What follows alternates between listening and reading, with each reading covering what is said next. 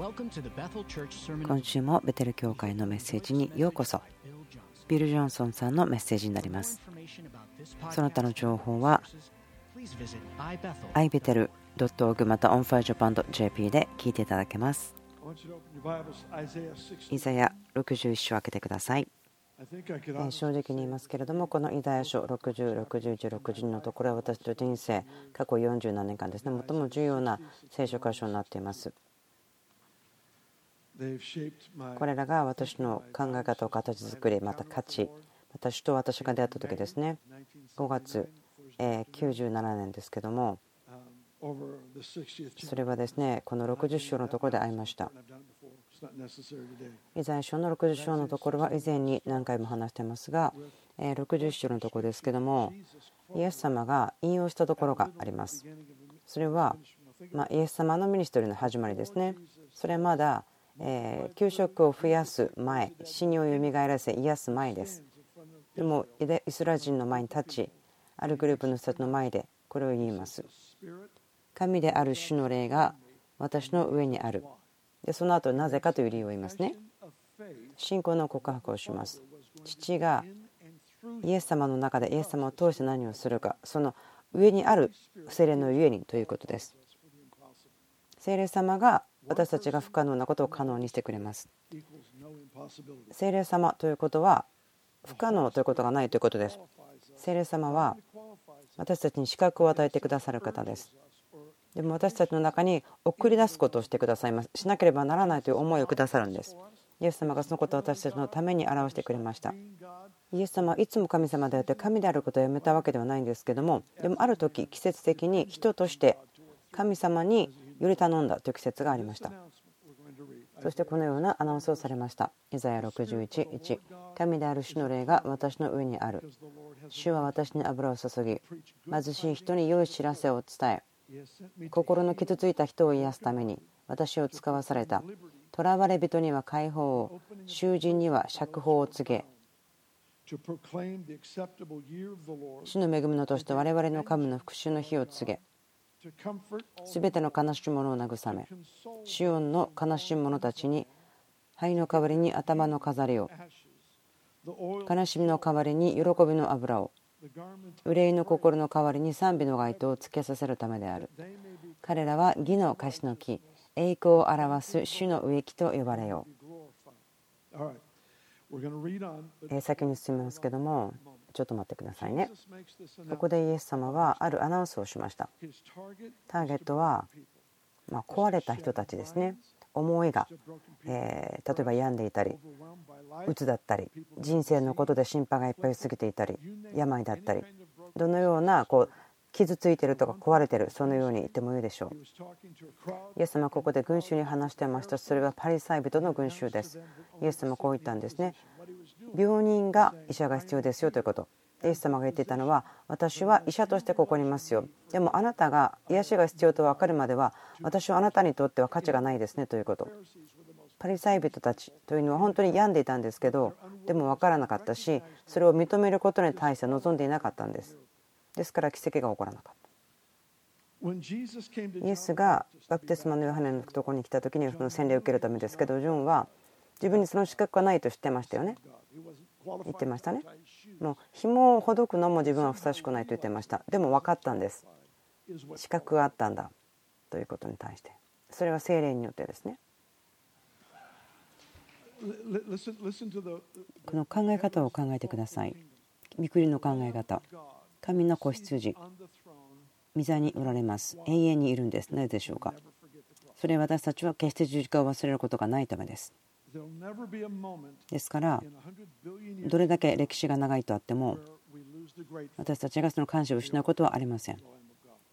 神の子羊に対して。それであるならばその現実が永遠にあるわけです。であるならばその感謝するという思い私たちが持ち続けること大切なんでしょうか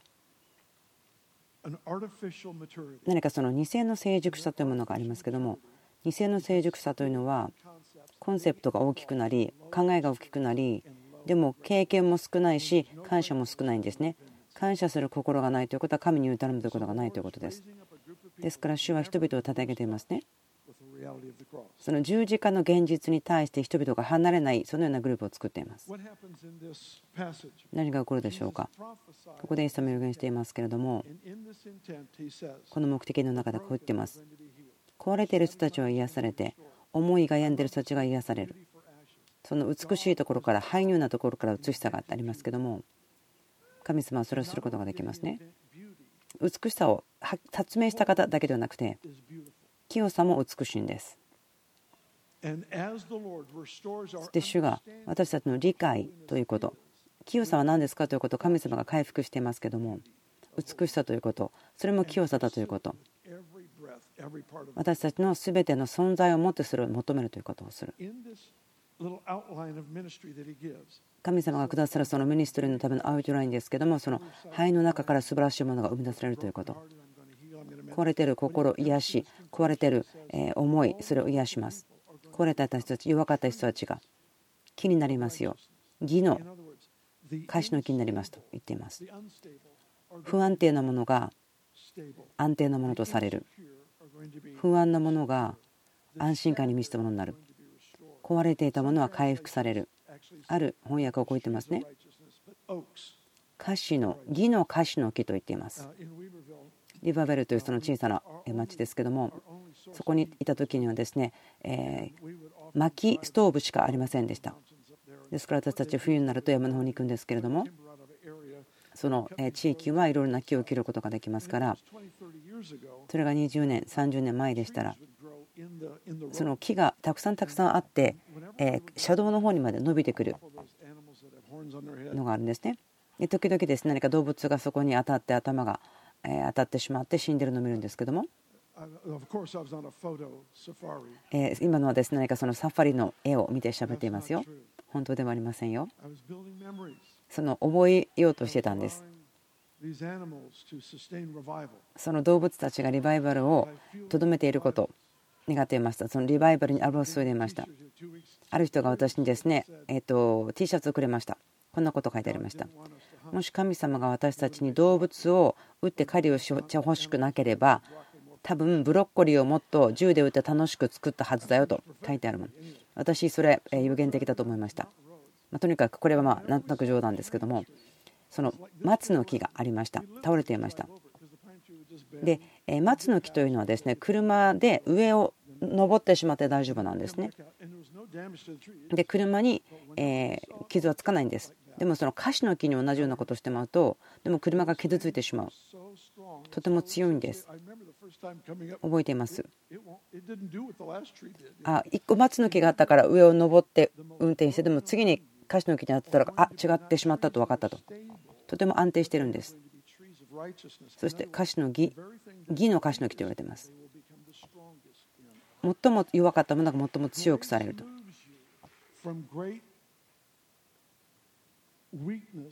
大きな弱さとか失敗が偉大な力そしてまた成功やとどまることをさせるんです。そしてそれは良い知らせですよね。今のここに書いてありますけども。そのストーリーの始めです。4節。彼らは昔の廃墟を建て直し先のアレアトを復興し廃墟の町々いよいよのアレアトを一新する。昔の廃墟って書いてありますけども誰でしょうか？彼らって誰でしょうか？彼ら。この聖書化してみるとこれは傷ついていた人たちですね。覚えてますか？うん、あなたが人生が壊れてた時イエス様が人生変えてくれたことを覚えていますか？このことは私たちに言ってるんですよね。全ての贖われた人生の目的全ての人癒しを経験したり神様の許しを経験した恵みで回復したその分与臨在神の家族の中に受け入れて養女養子とされる軍隊の中に追撃されるそれは町を再建するためです。町を再建するとあります。アブラハムが町を探していると言ったの覚えてますか？私は彼がその何か家とかお店とかを探していたわけではないと思うんです。何かその天によって文化が与えられた場所を探してたと思うんですね。天国の価値のシステムこの世のシステムではなくて神の国のシステムによって文化を持った町があってその町を見たら鏡を見るようにその人たちは神の国を見ることができたイエス様が生まれてくる時にアナウンスメントがありましたね神に栄光があれ。人高きところの方に。地には平和が。人々に平和があるように。いつですか？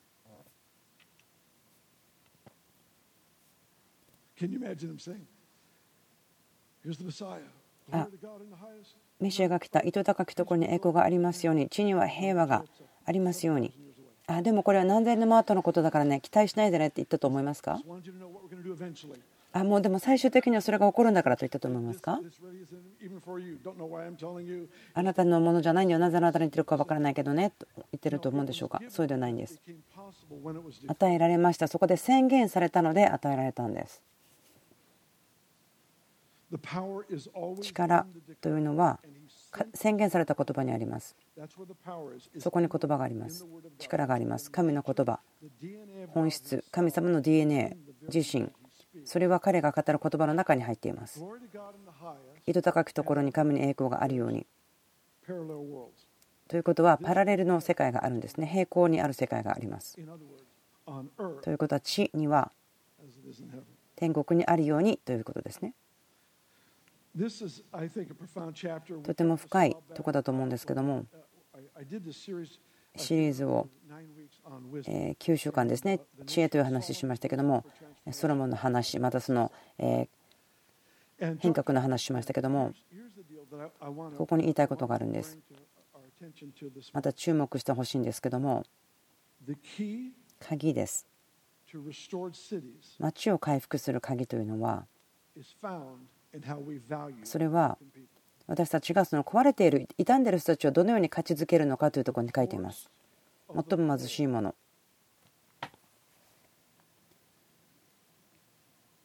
最も貧しいものが神様のことの中で最も豊かなものになる。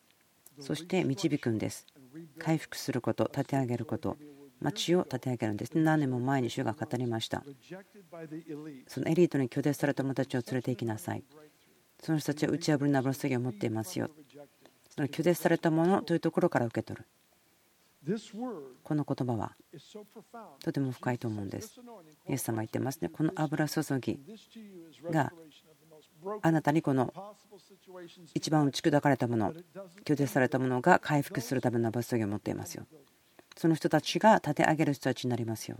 今朝考えていました。新しい信者の方たちですね。その最近クリスチャンになったよという人たちがどのように価値を見られまたどのように取り扱われているかということここでは見ていませんけれどもいくつかの場所で見ることがあるんですねとてもそのことでこうチャレンジを受けるんですそれは何かそのインスタントに成熟しなさいということが期待されているような気がするのを見た時です。例えば子供9ヶ月の子供立ち上がってそして歩きたいんです。親がするように。そしてでも赤ちゃん9ヶ月転びます。もし教会のリーダーシップの方たちがその子供をあの新しい信者の方たちを取り扱うように取り扱ったらどうなんでしょうか？あまだ歩こうっていう心がないと思うんだよねこの赤ちゃんには。いや望みがないんだよねきっとこの人の中には。なんかこう汚れがあったり弱かったりするんだよね。他の人はですねこういうんですね。ああちょっともっと御言葉学ばないといけないですよ。御言葉を学んだらねそしたらねキリストのうちにあって何でもできますよって分かるしね。いやただただ言葉を聖書読まなきゃいけないと思うんだよ。他の人は。いや問題は信仰でしょ信仰によって歩まなきゃいけないんだよね。見るものによってじゃないんだよね。何が起こってるか分かんないんだよ。ある人はですね、多分私が見極めているのはその世代の罪とかそういった問題、ノリとかがあると思うんですよ。多分その両親がなまたそのおじいちゃんおばあちゃんが何かやったに違いないと思うんですよ。これらのことを打ち砕かなければないんですよ。そしてこの赤ちゃんはいくつか問題がありますね。である人は、いや、悪霊でしょう、これは。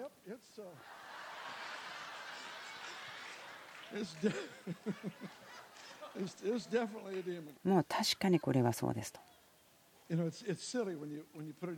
なんかちょっとこういう説明で使うと笑ってしまうんですけれども。子供。赤ちゃんというのはすごく強い願いがありますよね。両親から学ぼうとすること見て真似しようと思うこと。で教会でもそうです。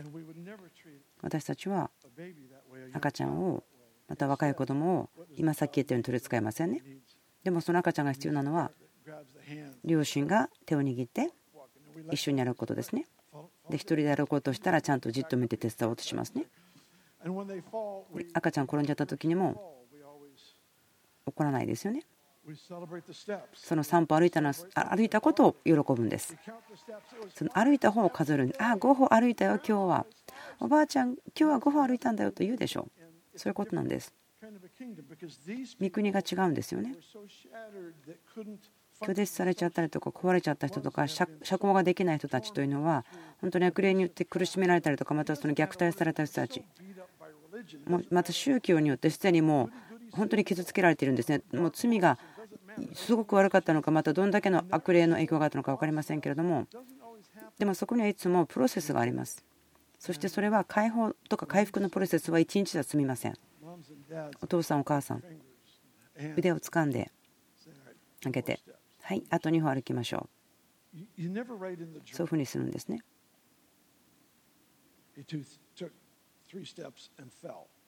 日記にこう書かないですね。私の赤ちゃん今日3歩歩いたけどでも転んでしまったと書かないでしょう。その転ぶということは重要ではないんですね。その転ぶということがそのえ性的な罪とかそういう話ではないけれどもその転んでしまった失敗したということに対してだけ今使ってますけれども子供が今日2歩歩いた。それはこの子が壊れた町を回復するものであるから。私たちは祈ります。生きていきます。この燃えているような確信を持っていきます。この素晴らしい世界を変えていく人たち。この人たち。私が一緒に生きて住んでる人たち世界を変える人たち街を回復する者立て直す者たち。ヨハネの4章見ていきましょう。素晴らしいストーリーがありますね。その井戸と女性のところで話しますし私の意見によると最も大きな啓示だと思うんですね。その礼拝ということ。はここから見ることができると思うんです。それは私にとってはそのまた同時に伝道ということの最も大きな啓示とも思っています。その収穫を見るその熟している収穫からということ。今ですよということ。偉大な啓示だと思います。それはまず礼拝のところの後に来るんですけどもこう言ってます。女性と会話してますね。ちょっと考えてください。イエス様は私たちにサマリア人に minister してはならないと言ってますね。別にサマリア人を愛していないからではないんです。なぜならば、イエス様が神様にある時ユダヤ人に minister しなさいと言われているからですね。その拒絶によって十字架につけられる。で十字架の後は全ての人にということ。これ十字架の前ですからそこに意図的なことがあるんですね。だから意図的にサマリア人に ministry に行かないでくださいと言ってるんです。でもイエス様ここ井戸で座って女性を見たんですね。そして彼女と話し始めました。こういうんですね。もしあなたがあなたの隣で誰に座ってるのって分かったらあなたの方が水を求めますよって言ったんですね。で弟子たちが近づいていってこの女性とイエス様話してるのを見てすごく驚いたんですね。偉大な宗教家はこんなことがあるべきではない。女性と喋っている。そして2つ目はサマリア人と喋っている。とここで会話をしている。なぜならばイエス様は主の喜びを感じたんですね。この女性のように主の喜びを主が感じた。だから会話を始めたと思うんです。その主の喜びということこの女性に対しての聞いてください。私たちが原則で生きるんだったらいつもするのは人々へのベストをしようと思うんですけど臨在できる時に主の喜びを人々のために感じます。あなたも喜ぶんですね。神様がその人のために働いていることの中で喜ぶことができます。主の喜び。というのは全てのあなたと私が持っているものでは足りないできないということの必要を満たしてくれます。私たちはその資格とか重に十分だというのはいらないんですね。主の喜びの中に。主を喜ぶことその臨座の中にあれば。その全てのミニストリーのシチュエーションに対しての解決というのはその臨在の中に生きることです。はい、えー、話を続けましょう22節23ですしかし真の礼拝者たちが霊と誠によって父を礼拝する時が来ます。今がその時です。父はこのような人々を礼拝者として求めておられるからです。神は霊ですから神を礼拝する者は霊と誠によって礼拝しなければなりません。ここで止まりましょう。神様は礼拝求めてますか？違いますね。礼拝者を求めてると書いてあります。理由は神様は愛であっていつもベストを望んでくださいます。そして私たちは自分たちが礼拝する対象物のように変わるんです。だからあなたと私にとって礼拝者となって神様を礼拝すること以外に良いことはないんです。その愛によって神様は私たちを礼拝者としてくれる探してくれる道に置いてくれます。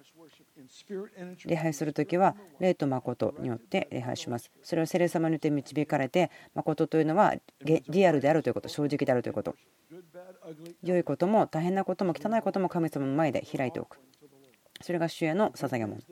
良い日も悪い日も関係ないんです。自分がどう感じるかということは全く関係ないんですね。礼拝という言葉は価値に対して応答するということなんですよね。ですから、女性に語っていることは何でしょうか？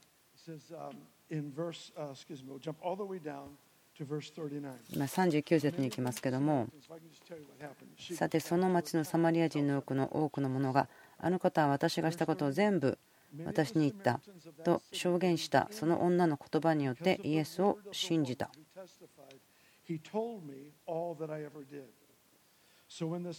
そこでサマリア人たちはイエスのところに来た時自分たちのところに滞在してくださるように願った。そしてイエスは2日間そこに滞在された。そしてさらに多くの人々がイエスの言葉によって信じた。サマリア人たちはすごく上乾いてたんですね。でもイエスが語るのの資格はなかったんです本当は。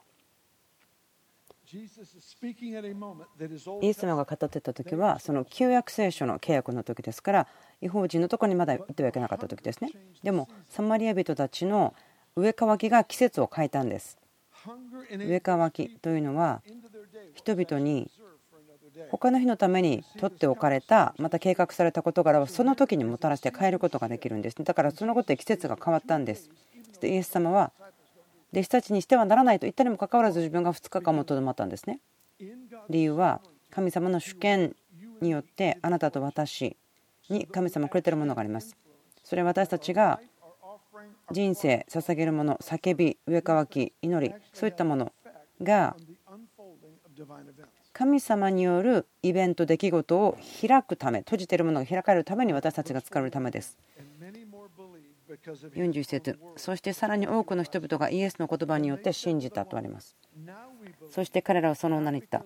もう私たちはあなたが話したことによって信じているのではありません。自分で聞いてこの方が本当に世の救い主だと知っているのです。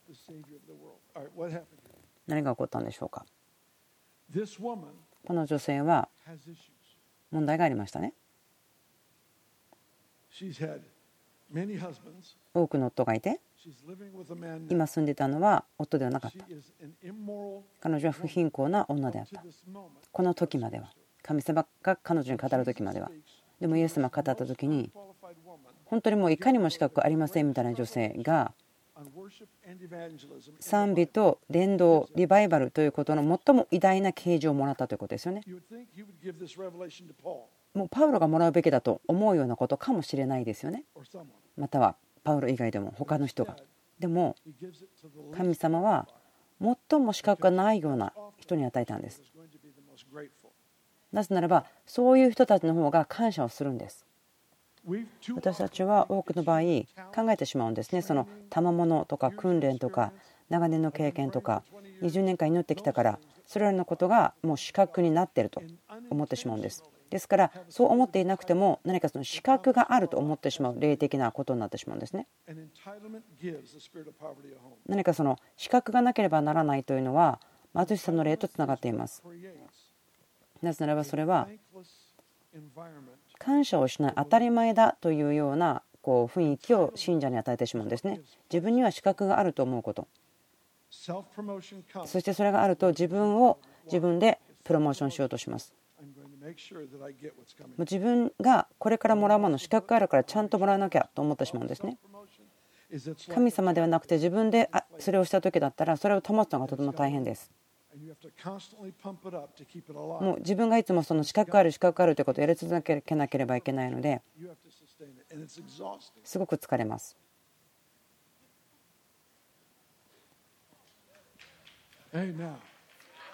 アーメンですね。良かったですね。良い言葉でした。良いポイントです。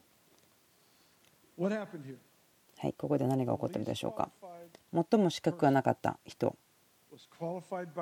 が恵みによって資格が与えられた。その時に彼女は不貧困な女性からもうなんか売春婦みたいに言われてたところから町がキリストに会う会えた。そのような伝道者と変えられました。そのビルダー建てた人の初めですね。なんか部屋の中にそれをする場所がある。何年も前ですけどもこのような経験をしていました。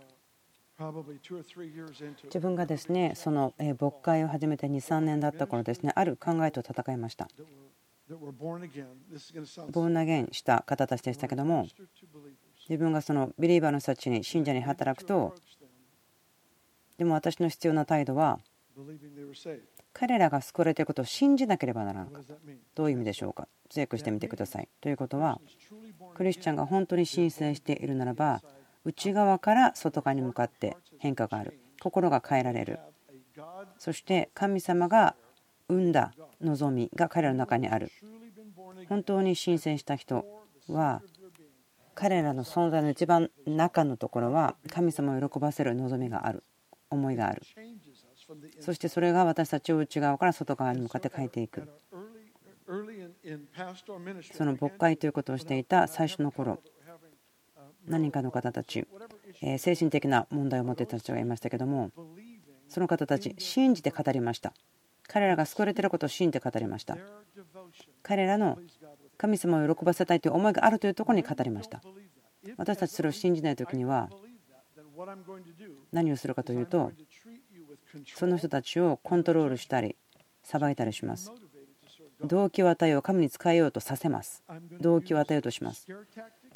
恐れさせたり自由を制限してみたり神様の御言葉を見つけることを制限してみたりそれらのことをするでしょう。結果的にそれはあなたのキャパシティというのが私があなたを埋めたところの神の御心これであなたということに制限してしまうんです。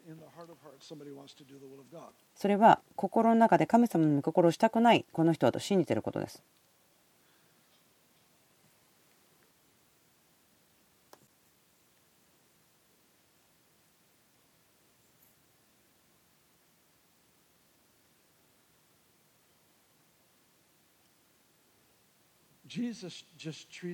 イエス様は人々でも違うふうに取り扱ったと思うんです。分かってますよね。言葉で言うのは簡単ですけど、するのは難しいよということです。その12人の全く資格がないと言われるような人たちですよね。そして福音を語れと言って送り出しました。イエス様は、この、あもう全部やることが終わるまで待たなかった。で、祝年学校のクラスにも送らなかった。もうすぐ仕事のために送り出しました。もう働きがありますよと言って送り出したんですよね。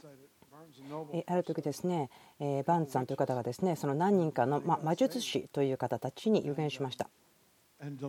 で救われて解放されてそして帰ってですねお家にその解放を持って帰ったという方たちがいました。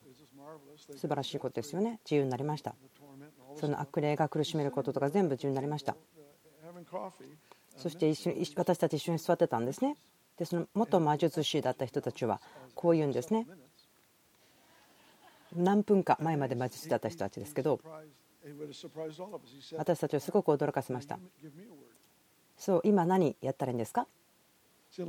多くのクリスチャンは恐れていますよね。自分たちが汚染されてしまうと思ってる。なぜならば敵がどれだけ一生懸命働いているかは知っている。でも神様のことはあまりまだわからない。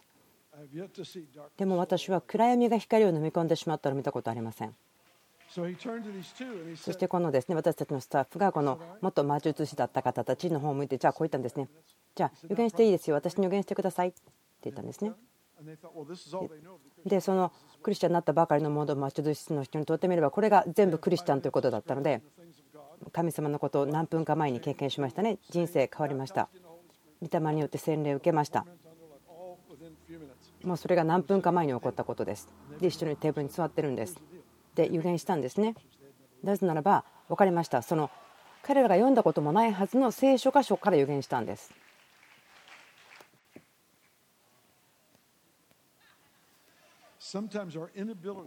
時々人々が神様に仕えることができなくなってしまうのは理由があると思うんです。それは私たちが神様がどれだけ大きいのかということを誤解してしまうので人々が神様に仕える能力を制限してしまうのではないでしょうか。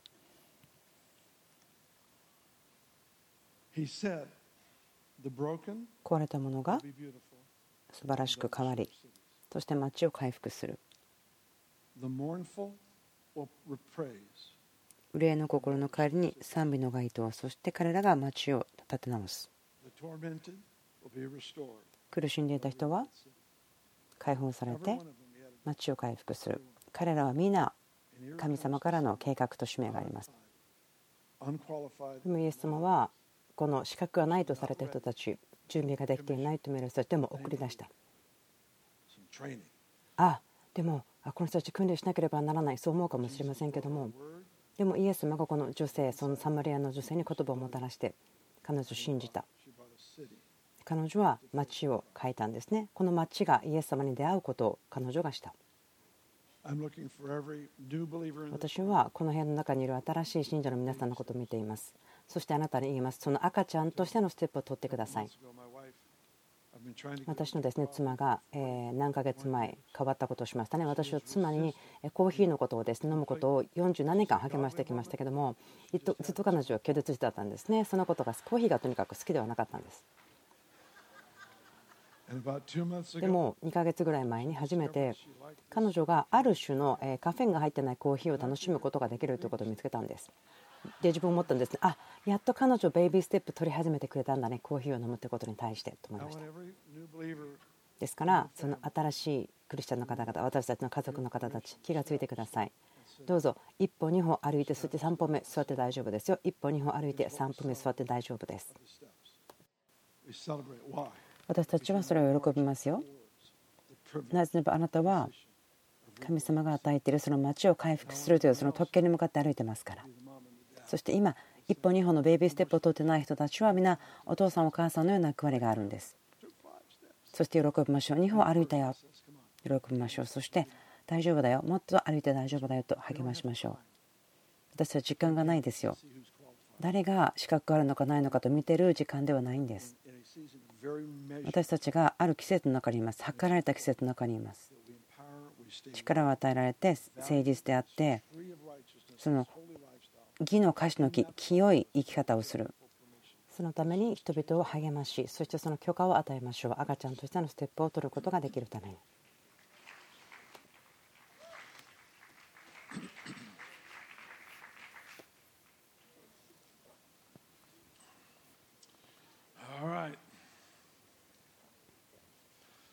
今日の夜はエリックさんがミニストリーをしますからもちろん良い時間になるに決まってますね。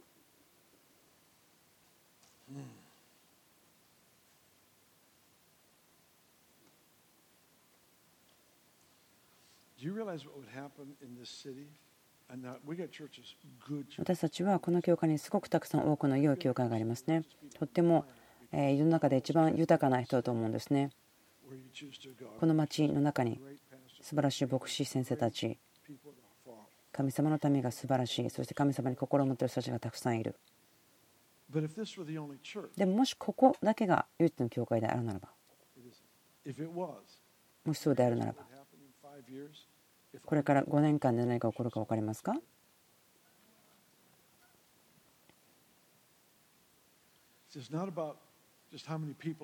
どれだけの人が教会に来るかではないんですね町の中で町が建てられているかということを見たいんです。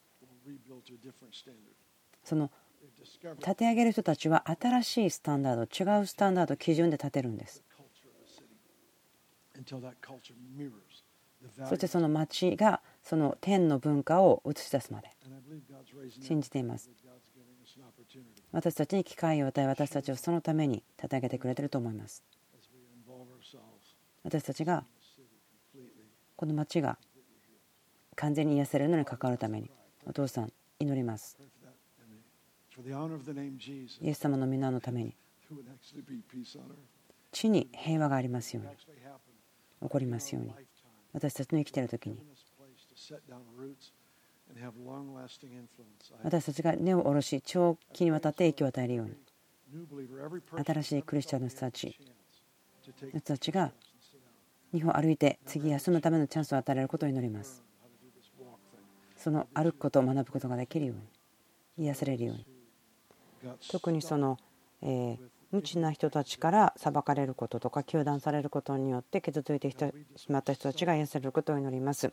またこの場所にいる人たちがその変革の影響を受けるその中に入っていくそのことをイエス様の名前によって祈ります。今週のベテル教会のメッセージ聞いてくださってありがとうございます。ベテル .tv もどうぞ見てください。またオンファージャパン .jp で他の情報も聞いていただくことができます。